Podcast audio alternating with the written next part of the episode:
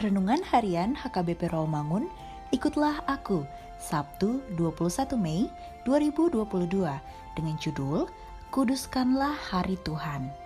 Bacaan kita pada pagi ini tertulis dalam Efesus 5 ayat 8 sampai 14 dan bacaan kita malam ini tertulis dalam Efesus 5 ayat 15 sampai 21. Dan kebenaran firman yang menjadi ayat renungan kita hari ini ialah kejadian 2 ayat 3 yang berbunyi, Lalu Allah memberkati hari ketujuh itu dan menguduskannya, karena pada hari itulah ia berhenti dari segala pekerjaan penciptaan yang telah dibuatnya itu. Demikian firman Tuhan. Sahabat ikutlah aku yang dikasihi Tuhan Yesus peristiwa Allah menciptakan langit dan bumi beserta segala isinya sungguh hanya dapat dipahami dalam kacamata iman. Allah mencipta selama enam hari.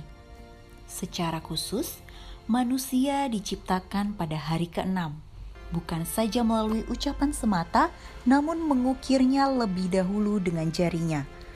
Manusia diambil dari tanah agar manusia jangan sampai lupa diri manusia dicipta setelah semuanya sudah indah, lengkap, dan tersedia, sehingga tidak perlu khawatir dalam hidup ini.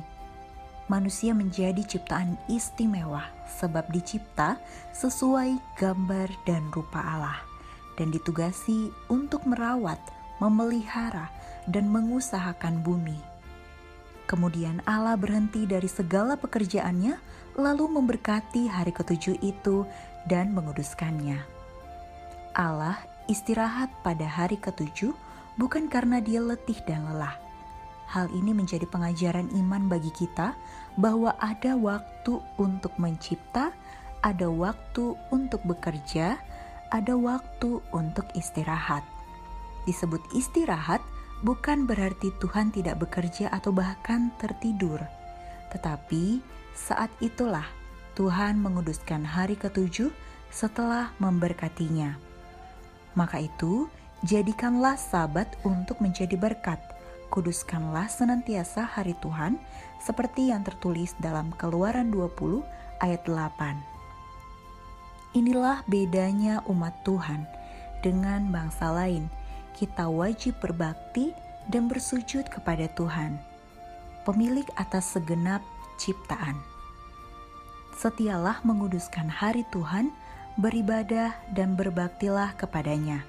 Amin. Mari kita berdoa. Ya Tuhan, ajar kami selalu untuk menguduskan hari Tuhan. Amin.